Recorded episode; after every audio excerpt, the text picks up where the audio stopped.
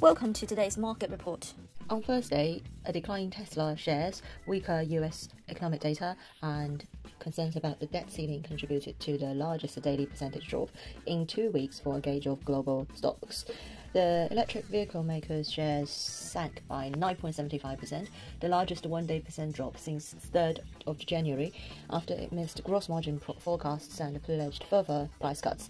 As a result, Tesla was the biggest drag on the S&P 500 index, causing the S&P consumer discretionary sector to fall by 1.48% and become the worst performing of the 11 major S&P sectors.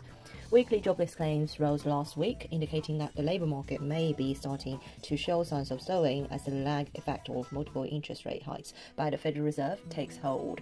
The conference board also reported that its leading economic index fell 1.2% to its lowest level since November 2020.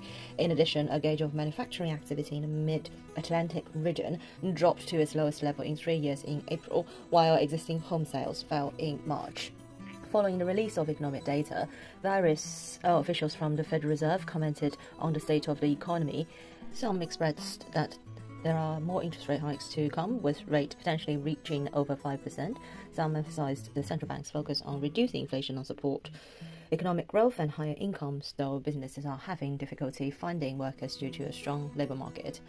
While the others um, assessing whether the Fed has done enough to combat inflation, seeking further evidence of improvement.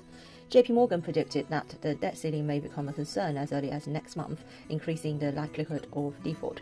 This follows similar warning from Goldman Sachs and Citi. The Dow Jones, S&P, and Nasdaq all closed lower due to these concerns. European shares also decreased due to disappointing earnings reports and a weakness in Tesla, with Stoxx 600 index losing 0.15%. This is today's market report. Thanks for listening. We'll see you next time.